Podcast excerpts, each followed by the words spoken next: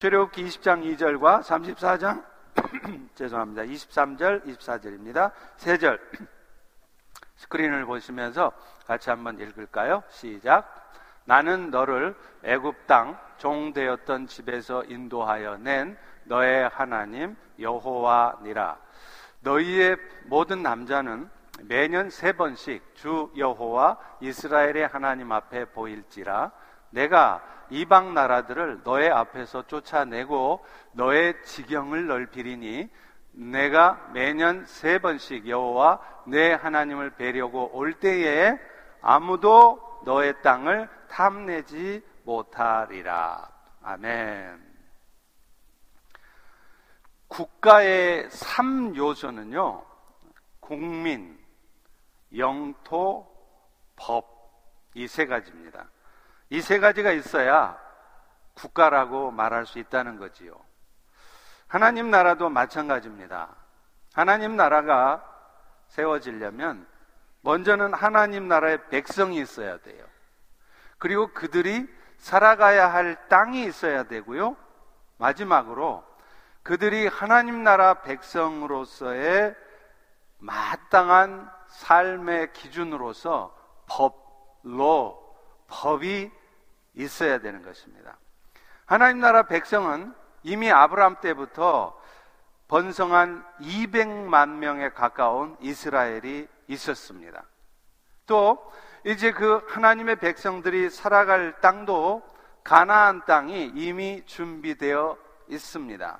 이제 하나님은 그들에게 하나님 나라의 백성의 삶의 도리를 밝혀주는 법, 로를 주시고자 하는 것입니다. 오늘 본문은 특별히 십계명으로 요약이 되는 하나님의 법을 하나님 나라의 백성인 이스라엘에게 주신 것을 말씀을 하고 있어요.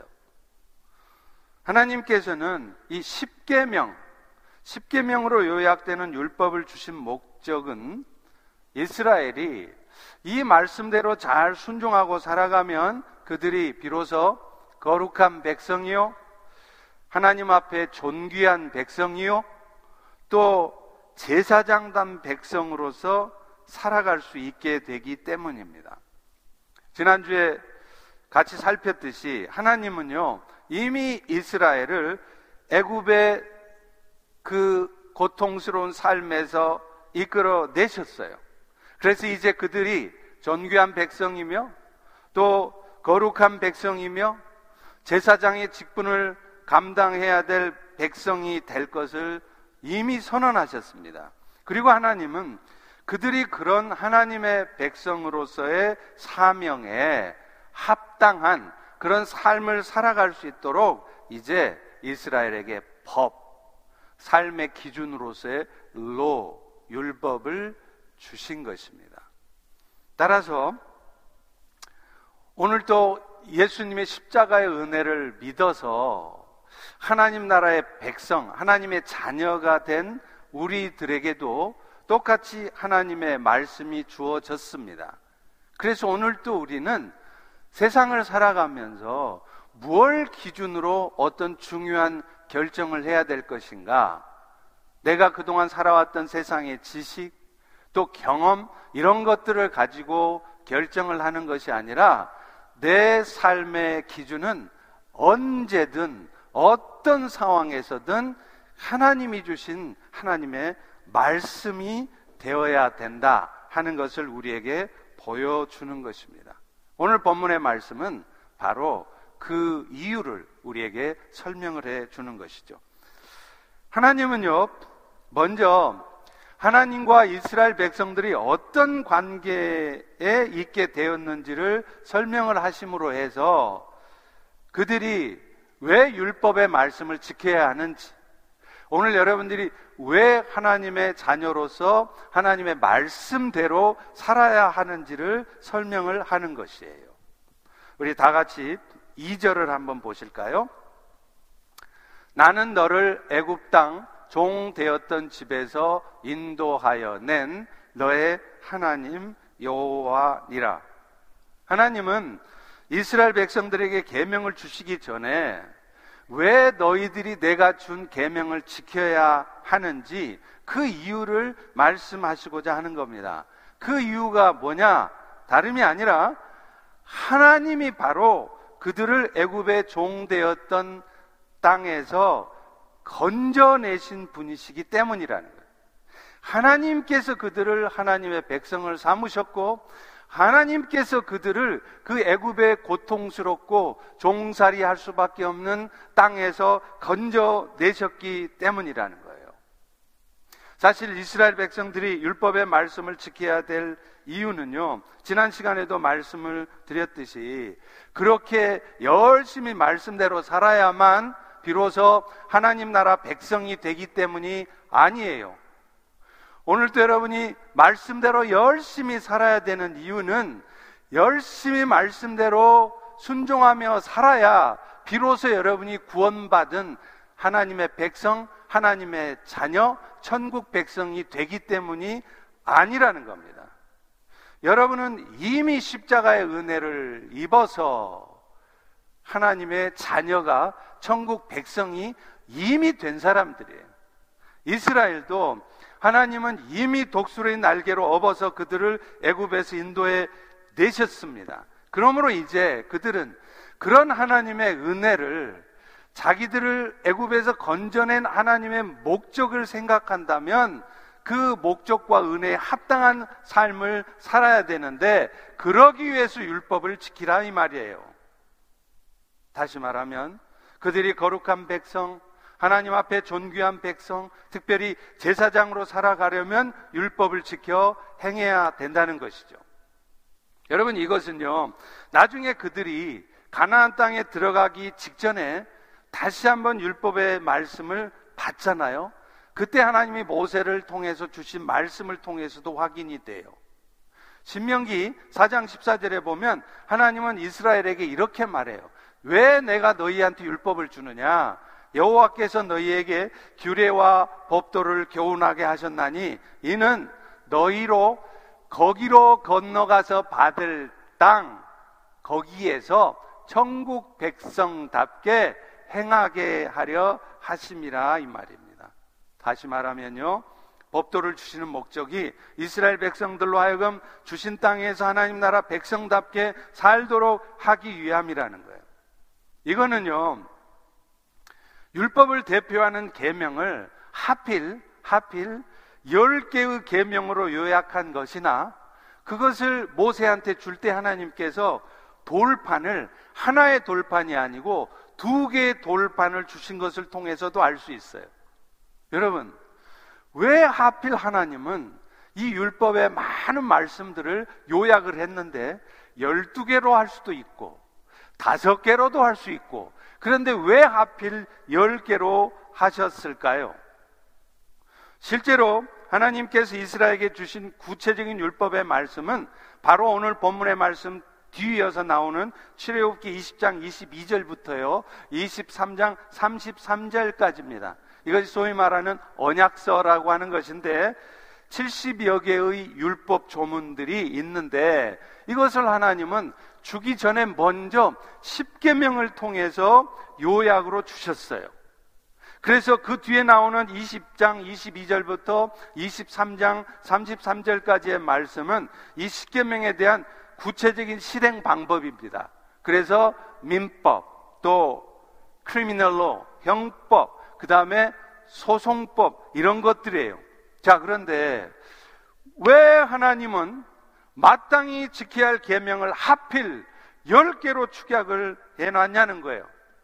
여러분 이거 한번 생각해 보셨어요? 왜 하필 10계명이 10계명이지? 이유가 있어요. 히브리어에서는요. 10이 완전수입니다. 따라서 여호와의 율법을 10개 계명으로 축약을 해 놓은 이유가 뭐냐? 이 10계명을 잘 지킬 때 하나님의 완전한 사랑이 나타난다는 거예요. 십계명을 여러분이 잘 지켜야 하나님 나라 백성이 되기 때문에 십계명을 주신 게 아니라 너희들은 이미 하나님의 백성이 되었는데 그러면 하나님의 백성으로서 하나님의 완전한 사랑을 나타내려면 뭐를 해야 되느냐? 그 십계명 지키라는. 또 하나 이유가 있어요. 아까 말씀드린 것처럼 십계명을 돌판 두 개로 했잖아요. 이것도 생각해 보셨어요? 왜 하필 돌판이 두 개죠? 아니 모세가 그 돌판 하나에다가 다 쓰면 무거울 거 아니에요. 혼자 못 들고 갈 거 아니에요. 그래서 하나님이 두 개로 쪼갰다? 아니 그러면 더 쉽게 네 개로 쪼개죠? 왜 하필 하나님은 돌판이 두 개예요? 이유가 있습니다. 히브리어에서는요, two, 두 개라는 숫자가 증거를 의미한다는 거예요. 따라서 십계명이 두 돌판에 기록되었다는 것은 이 하나님의 계명 자체가 하나님의 완전한 사랑을 증거하는 거라는 거예요. 나타내는 거라는 것입니다. 다시 말하면 십계명으로 요약되는 율법의 말씀을 잘 지켜 행하면 이스라엘아 너희는 비로소 세상 가운데 열방의 복의 통로로서 하나님의 사랑을 증거하는 제사장의 사명을 감당하게 될 것이라는 겁니다. 사랑하는 성도 여러분, 오늘날 여러분들에게도 하나님의 말씀이 주어졌어요.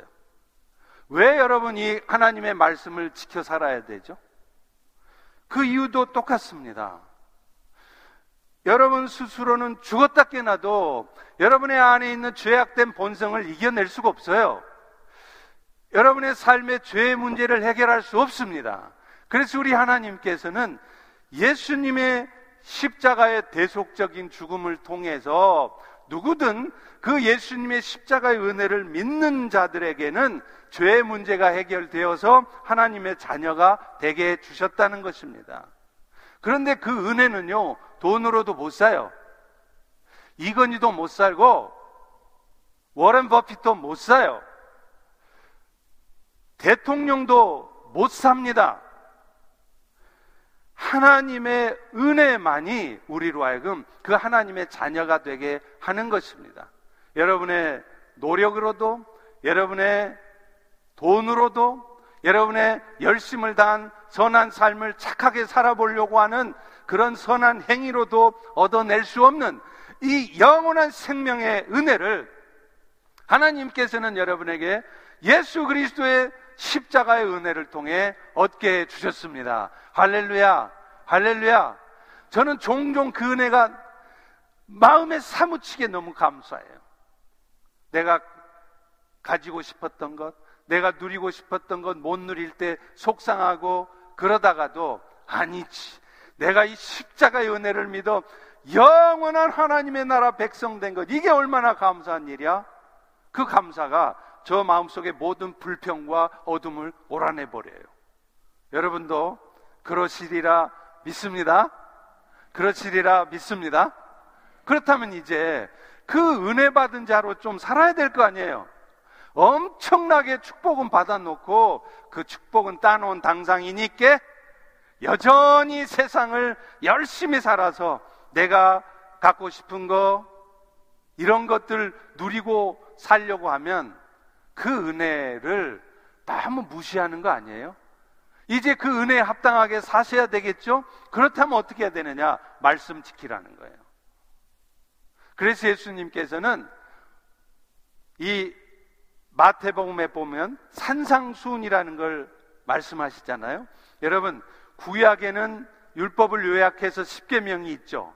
똑같이 마찬가지로 신약에는 하나님의 말씀을 요약해서 뭐가 있을까요? 산상수훈이 있는 것입니다. 그래서 구약의 십계명과 같은 게 신약의 산상수훈이에요. 그런데 왜, 왜 예수님은 이 산상수훈을 주셨느냐? 이것이 하나님의 백성으로서 하나님의 자녀된 자로서 마땅히 지키고 살아야 될 의무 사항이라는 것입니다. 그 은혜가 감사하다면 너희들이 반드시 말씀대로 살라는 거예요. 다만 그것을 지켜 행하지 않으면 여러분은 하나님의 자녀가 될 수 없어서가 아니라 여러분을 십자가를 통해 건져주신 그 은혜에 합당하게 살도록 하기 위함이라는 거예요. 여러분 생각해 보십시오.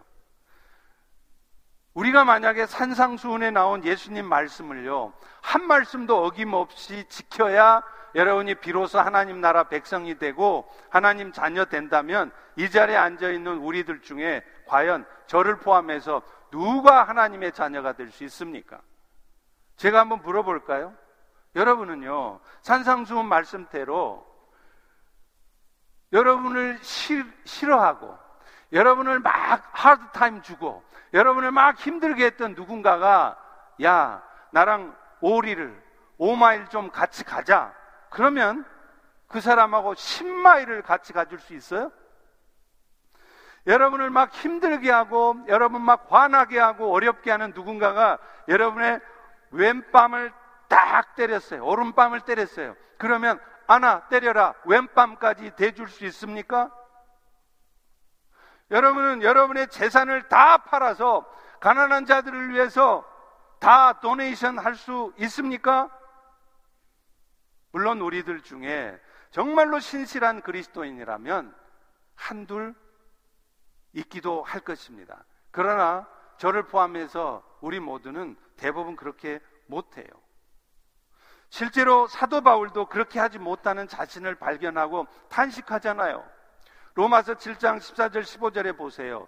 율법은 악한 것이 아니다. 신령한 거라는 거예요. 전하는 걸 알아요. 그런데 문제는 내가 육신에 속해서 죄 아래 팔렸다는 거예요. 그래서 바울도 내가 행하는 것을 내가 알지 못하는데 내가 원하는 착한 짓은 못하고 내가 하지 않아야 될 내가 마음으로도 미워하고 있는 나쁜 짓을 하고 있다는 거예요. 여러분 이 말은요 시장통에서 막 사는 못돼 먹은 건달이 하는 얘기가 아닙니다. 신약 성경의 3분의 1을 쓰고 많은 제자들에게 영적인 기관이 되었던 사도 바울이 한 말이에요. 그러니 저와 여러분 우리들은 어떻겠습니까? 그러나 우리 모두는 한 말씀도 빠짐없이 말씀대로 살지는 못할지라도 어찌하든지 말씀대로 살도록 애써야 돼요. 왜요? 그것이 그것이 자격도 없고 공로도 없는 우리들을 십자가의 은혜를 입어 영원한 생명을 가진 하나님의 자녀가 되신 그 은혜를 헛되게 하지 않는 것이기 때문입니다. 그래서 여러분의 선한 행위는 구원의 조건이 아니라 구원의 목적인 것입니다. 오늘 율법의 말씀이 그것을 우리에게 설명해 주는 거예요. 내가 너희를 애굽에서 건져냈으니 너희는 이제 전국 백성답게 이 율법을 지키며 살라 하는 것이죠. 자, 그런데 두 번째로 또 하나 중요한 것은요. 사실은 알고 보면 이 계명들이 결국은 백성된 하나님의 자녀들 여러분들을 위해서 하나님이 주신 거라는 거예요. 다시 말하면 이 율법의 말씀들은 하나님 나라의 백성으로 마땅히 지켜야 할 의무 사항이기도 하지만요. 또한 그들이 축복된 삶을 살 수 있도록 하나님이 주신 특권이라는 겁니다. 여러분, 우리가 함께 예배를 드려야 되는 이유도 마찬가지예요. 오늘 이 날씨 좋은 날, 이제 선선해져서 날씨 좋은 날, 모처럼의 휴일, 왜 여러분은 저기 하퍼스페리에 놀러 가지 않고, 저기 버지니아 비치에 놀러 가지 않고, 가족들이랑 아주 신나는 여행을 가지 않고 지금 이 자리에 앉아 계십니까? 여기서 예배 안 드리고 가족들끼리 놀러 가다 보면 가다가 교통사고 날까봐 여기 앉아 계세요? 예배도 안 드리고 농땡이 치고 앉았으면 하나님이 내 비즈니스를 엉망을 만들어 버릴까봐 그게 겁나서 내 자식들 지금 대학 시험하고 에세이도 쓰고 SAT도 쳐야 되는데 내가 예배도 안 드리고 농땡이 부리고 있으면 하나님이 내 자식들 SAT 엉망 만들어 버릴까봐 그게 겁나서 지금 이 자리에 앉아 계신가요? 아니에요. 오늘 우리 모두가 예배 드려야 될 이유는 뭐냐? 예수 그리스도의 십자가의 은혜를 입어서 하나님의 자녀가 되게 하신 그 은혜가 감사하기 때문에 그 은혜를 입은 우리들에게 예수님이 예배하라고 명령하고 있기 때문에 그렇다는 것입니다. 그렇기 때문에 우리는 매주일 모여서 이렇게 예배 드리는 것이 시간 되면 하고 시간 안 되면 안 해도 되는 선택사항이 아니란 말이에요. 여러분 이게 혹시 맨날 예배 드리는 것을 무슨 그 전기가 붙었다 떨어졌다 하듯이 온앤오프 하면서 시간 나면 예배 나오고 시간 안 되면 안 나오고 그렇게 신앙생활하고 계신 분이 계시다면 정신 차리세요. 예배는요 구원 백성들이 마땅히 지켜야 될 거예요. 죽으나 사나 목숨 걸고 지켜야 될 것이지 자기 마음대로 드리고 싶으면 드리고 안 드리고 싶으면 안 드리고 그러면 안 된다는 거예요. 오늘날 서양 교회들, 유럽 교회들, 미국 교회들, 이번 우리 한인 교회 안에서도 영어권 교회들이 점점 영적으로 쇠락하는 이유가 뭔지 아십니까? 출발이 잘못됐기 때문에 그래요. 예배를 소홀하니까 그런 거예요. 그래서 무슨 휴가철 되면 예배당이 썰렁해요. 다 놀러 가가지고. 예배는 시간 남은 드리고 시간 안 나면 안 드려도 되는 게 아니라 구원받은 백성이라면 죽었다 깨나도 내가 예배를 드려야 된다는 그런 각오를 가지고 드려야 되는 의무사항입니다. 책임사항이라는 말입니다. 그런데요, 또 하나. 우리가 예배를 드려야 된 중요한 이유는 그것이 우리에게 하나님이 복을 주시는 통로이기 때문에 그렇다는 거예요. 사실 우리는 단 하루도 하나님의 은혜가 아니면 살아갈 수 없잖아요. 팬데믹 겪어봐서 알잖아요. 죽으라고 계획 다 세워놨던 거 팬데믹 와서 다 망쳐졌잖아요. 여러분 계획대로 된 거 하나도 없잖아요. 하나님의 은혜가 아니면 우리는 한순간도 살아갈 수 없다는 증거 아닙니까? 그래서 우리는 날마다 하나님이 부어주시는 능력과 하나님이 공급해 주시는 지혜가 the power of God, the power of wisdom 이게 우리에게 필요하단 말이에요. 그런데 하나님께서는 언제 그것들을 주시냐 하면 예배 드릴 때 주신다 이 말이에요. 여러분이 예배 드릴 때 가끔 저의 입술을 통해서 선포되는 말씀이 순전히 여러분 자신만을 위한 말씀인 것처럼 들릴 때가 있죠. 그럴 때 여러분은 저에게 꼭 이렇게 물어요. 예배 끝나고 나가면 인사할 때, 목사님, 오늘 말씀은요, 전부 다 저한테 하는 말씀이에요. 근데 목사님이 어떻게 제 사정을 아셨나요? 알기는 뭘 알아요? 제가 무슨 점쟁입니까? 여러분 사정 전혀 몰라요. 누가 아시느냐? 성령이 아신단 말이에요. 성령께서 여러분이 자식 문제 때문에 여러분이 얼마나 스트럭을 하고 있는지, 여러분이 육신의 질병 때문에 얼마나 고통받고 힘들어하고 있는지, 간절한 마음으로 직장을 찾고 있는지 다 아신다 이 말이에요. 또 심지어 여러분이 얼마나 오랫동안 죄악된 상황에 빠져 있는지, 야 천히 그 죄의 어둠에 갇혀 살면서도 멋모르고 살아가고 있는지 다 아신단 말이에요. 그래서 하나님은 말씀을 통해서 여러분을 위로하시기도 하고요. 또 때로는 말씀을 통해 오늘처럼 경고하시기도 하는 거예요. 워닝을 주는 거예요. 너 그렇게 살면 안 돼. 그리고 깨닫게 하시는 겁니다. 그런데 그 은혜의 역사가 가장 직접적으로 일어나는 현장이 어디라고요? 예배란. 그래서 여러분은 예배 빠지고 어디 놀러 가면 가다가 교통사고 날까봐 예배를 드려야 되는 게 아닙니다. 예배를 드릴 때 하나님이 공급하시는 은혜가 임하기 때문이에요. 그래서 여러분 혹여 부득이하게 어쩔 수 없는 사유로 교회에서 예배를 드릴 수 없다면 여러분이 어느 곳에 가든지 그곳에서라도 그곳에 있는 교회를 찾아가든지 정 안 되면 여러분들끼리라도 모여서 예배를 꼭 드리셔야 한다는 거예요. 그런데 율법의 말씀도 마찬가지입니다. 결국은 그 말씀대로 순종하며 살아갈 때 그것이 여러분 스스로에게 복이 돼요.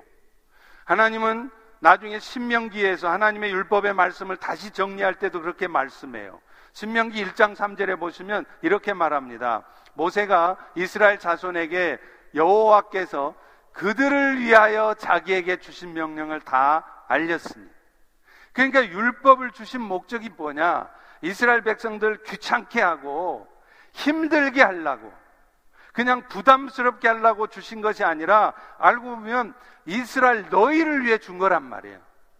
너희들이 복받게 하려고 준 것이라 이 말입니다. 좋게 해주시려고 준 것이다 이 말이에요. 실제로 이 말씀을 잘 지켜 행하면 이스라엘은 열방에서 높임을 받게 됩니다. 신명기 4장 5절 6절에 이렇게 구체적으로 말해요.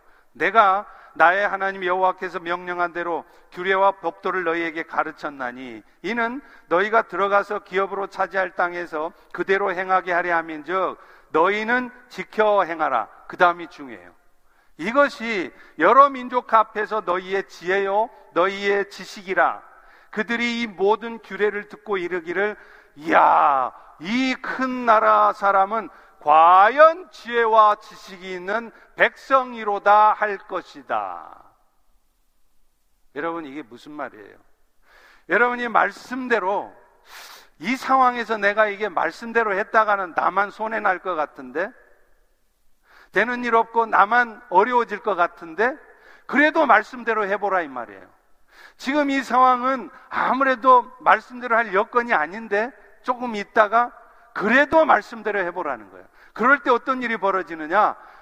그런 여러분의 삶의 모습을 보고 주변 사람들이 와, 저 백성들은 진짜 큰 나라 사람이네. 이때 큰이라는 것은 big, big country가 아니라 great nation이 great nation. 위대한 민족이구나. 저 사람들. 그러고 저 사람 진짜 지혜가 많다. 진짜 지혜로운 사람이다. 이런 얘기를 듣게 된다는 거예요. 어떻게 할 때요? 여러분의 지식대로, 여러분의 경험대로, 여러분의 눈에 보여지는 판단대로 어떤 결정을 하는 것이 아니라 여건 환경 안 되고 있어도 하나님의 말씀대로 판단하고 하나님의 말씀대로 행동할 때 이런 일이 벌어진다 이 말이에요. 믿으십니까? 실제로 말씀대로 잘 지켜 행할 때 하나님은 여러분의 삶이 하나님의 축복 가운데 있게 될 것을 선언하십니다. 신명기 6장 2절 3절에 보세요. 계명을 지키면 너의 날이 장구할 것이며 네가 복을 받고 적과 꿀이 흐르는 땅에서 네가 크게 번성하리라. 그런데 여기서 우리가 주의해야 될 게 있어요. 여기서 말하는 네가 복을 받고 네가 크게 번성한다는 의미가 뭐냐? 이게 영어 성경으로 보면 excellent해진다는 거예요. 너희가 말씀대로 살면 여건 환경 이런 거 자꾸 고려하고 그거 너무 많이 생각하지 않고 사나 죽으나 내 말씀대로 다 하고 그렇게 행할 때 여러분은 excellent 해진다는 거예요. 그런데 이 excellent 의미가 좀 다릅니다. 마이, 마이클 홀튼이라는 분이요. 이 탁월함이라고 번역될 수 있겠죠. excellent라는 것에 대해서 책을 쓰셨어요. 근데 거기에 보면 제가 무릎을 쳤습니다. 와, 이게 진짜 excellence, 탁월함에 대한 진짜 정의라는 거예요. 탁월함이 뭐냐? 능력이 뛰어나고 일을 잘 처리하고 그게 excellent가 아니란 말이에요. 어떤 상황 속에서도 마음이 하나님과 이웃에 두어져서 하나님의 영광을 위해 다른 이들을 사랑하는 삶이 바로 엑셀런트한 삶이라는 다시 말씀드립니다. 이 엑셀런스라고 하는 것은 그냥 내가 능력이 뛰어나고 일처리 잘하는 그런 사람이 된다는 의미가 아니라 마음이 항상 하나님과 이웃에 두어지고 하나님의 영광을 위해서 다른 사람들을 사랑할 수 있는 그런 상태가 바로 excellent라는 거예요. 사랑하는 성도 여러분, 탁월함이란 소수의 재능이 있고 능력 있는 사람들의 전유물이 아닙니다. 내가 뭐를 하든지 하나님의 영광을 위해서 하고 주님께 하듯이 진실하게 하고 있으면 그것이 탁월함이라는 거예요. 그렇기 때문에 우리는 세상의 기준에서 말하는 그 탁월함, excellence를 위해서 너무 탁월해지기 위해서 애쓸 필요가 없습니다. 엑설런스, 탁월함이라는 것은요, 그렇게 애쓰지 않아도 돼요. 그저 좋은 결과가 있든지 나쁜 결과가 있든지 그 과정에서 내가 지금 하나님의 영광을 위해서 하는 마음으로 진실되고 성실하게 하고 있으면 되는 거예요. 그런 면에서 저도요, 신앙이 없을 때는요, 저도 세상에서 탁월해지려고요, 얼마나 노력했는지 몰라요. 저 어영부영 인생 살지 않았어요. 한참 공부할 때는요, 하루에 4시간 이상 자본 적이 없습니다. 사당 오락, 4시간 자면 붙고 5시간 자면 떨어진다. 그래서 죽으라고 학교와 집과 도서관만 왔다 갔다 하면서 그렇게 죽으라고 살았습니다. 이유가 뭐죠? 제가 탁월해지려고. 엑설런트 해지려고. 그런데 제 인생 제 뜻대로 안 되더라고요. 근데 문제는 신앙을 갖고 나서도 그랬다는 거예요. 신앙 갖기 전에는 세상에서 탁월해지려고 했다면 이제는 신앙을 갖고 나서는 하나님 나라에서 탁월해지려고 하는 거예요.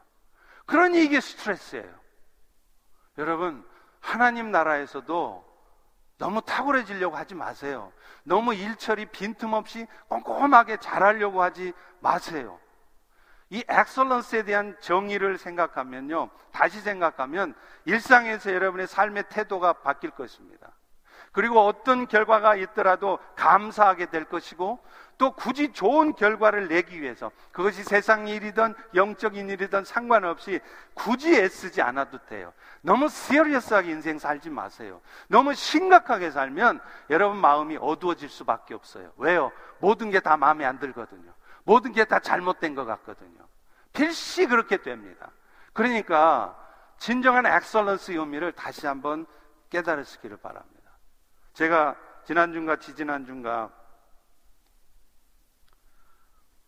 아침에 일어나서 기도 시간 끝나면 나가서 동네를 40분씩 돌면서 기도도 하고 또 사역 구상도 한다 그랬잖아요. 그러다가 제가 방글라데시 사람, 베트남 사람도 만났다 그랬잖아요. 오늘 아침에 제가 드디어 방글라데시 할머니를 다시 만났어요. 그래서 제가 준비해 간 방글라데시 성경을 전달했습니다. 그랬더니 이 방글라로 된 그 성경책을 보더니 깜짝 놀래고 막 좋아하는 거예요. 그래서 제가 거기다가 이 번역기, 여러분 앱 다운받으면 다 받을 수, 이걸 가지고 제가 간단하게 복음을 전했습니다. 한번 시범으로 보여드릴까요? 제가 한번 보여드릴게요. 하나님은 당신을 위해 십자가에서 죽으셨습니다. ঈশ্বর আপনার জন্য 여러분 방글라데시 말 할 줄 알아요? 이 기계가 해주는 거예요. 예수님께서 당신의 죄를 위하여 대신 십자가에서 죽으셨습니다.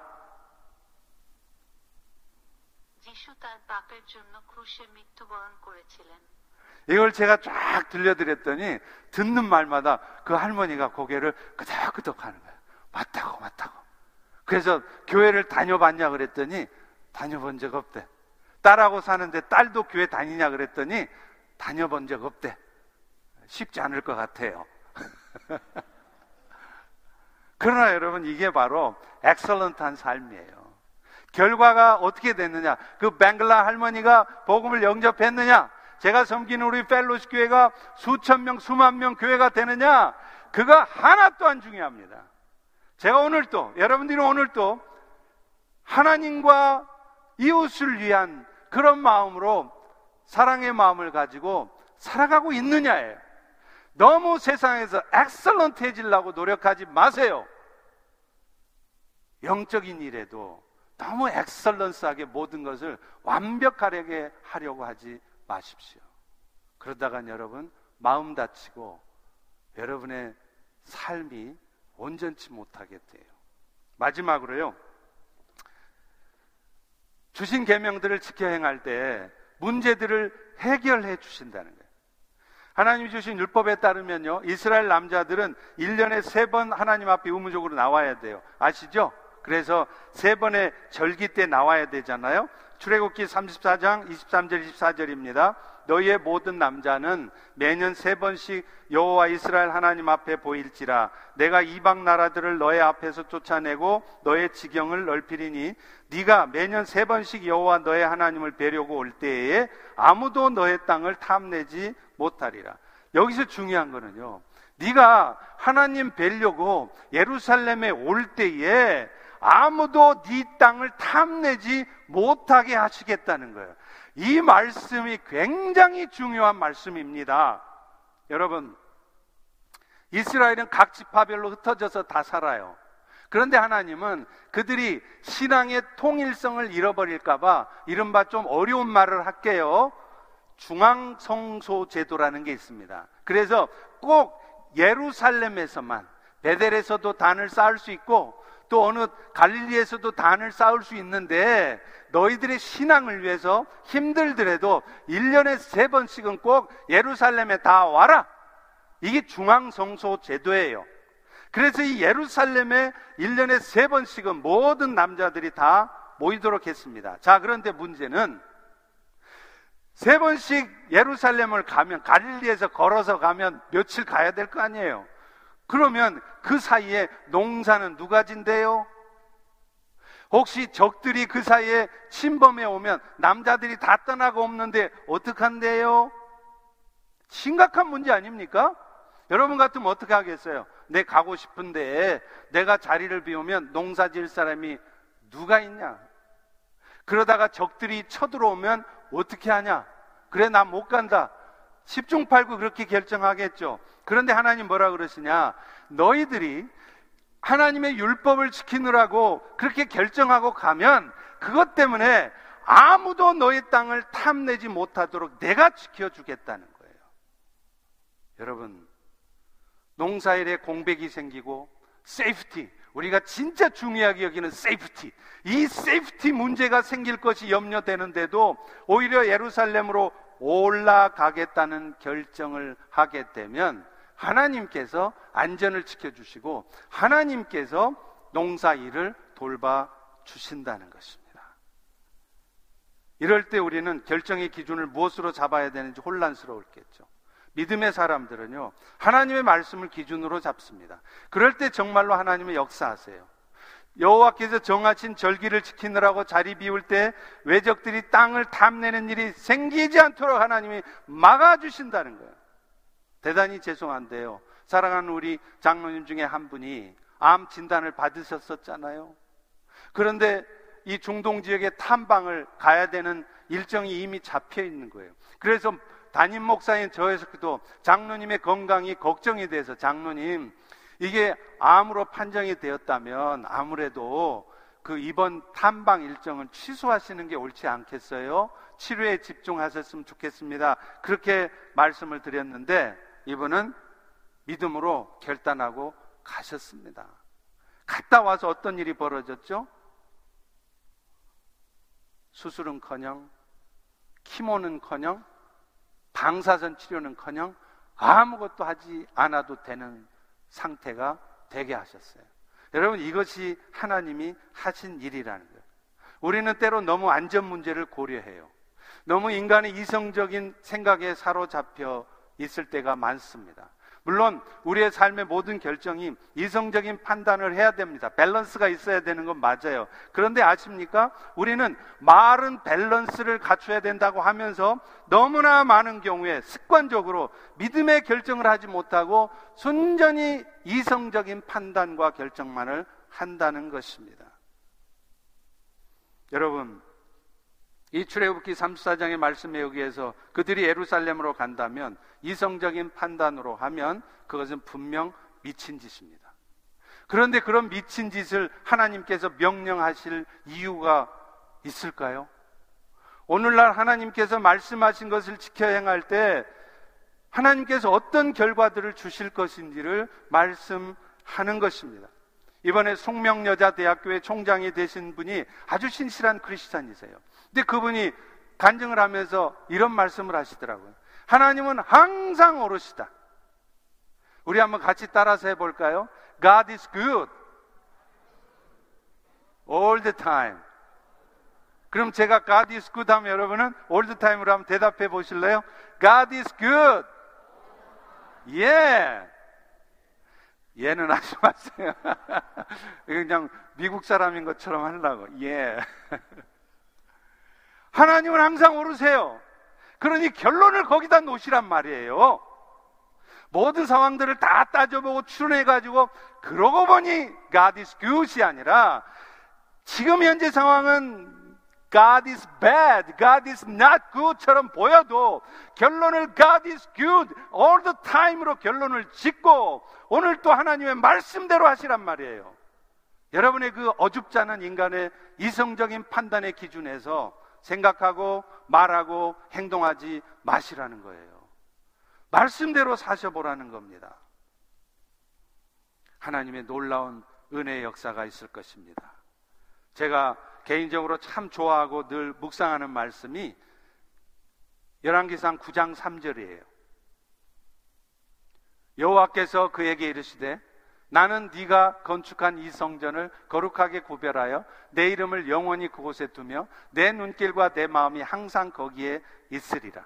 솔로몬이 성전을 건축하고서 여호와께 기도하자 여호와께서 응답하신 말씀이에요. 이 말씀 보세요. 나는 너희들을 성전 삼아서 너희들에게 내 이름을 영원토록 둘 것이며 영원토록이에요. 영원토록 둘 것이며 그것을 위해서 내 눈길과 내 마음이 항상 너희에게 있을 것이다. 여러분의 남편 사랑스러우십니까? 여러분의 남편 변하지 않을 것 같습니까? 그거 믿지 마세요. 저도 제 와이프를 내 평생을 검은 머리 빠뿌리 되도록 사랑한다고 해놓고 신혼여행 가서 첫날부터 싸웠잖아요. 제 마음에 안 든다고. 뭐 아무것도 아닌 일 가지고. 그런 인간이 무슨 여러분의 평생을 책임져 줍니까? 그런데 우리 하나님 뭐라 그러냐면 내 눈길과 너를 향한 내 따뜻한 마음은 영원토록 변하지 않고 한순간도 떠나지 않는데요. 할렐루야. 할렐루야. 저는 이 말씀이 얼마나 힘이 되는지 몰라요. 말씀을 맺습니다.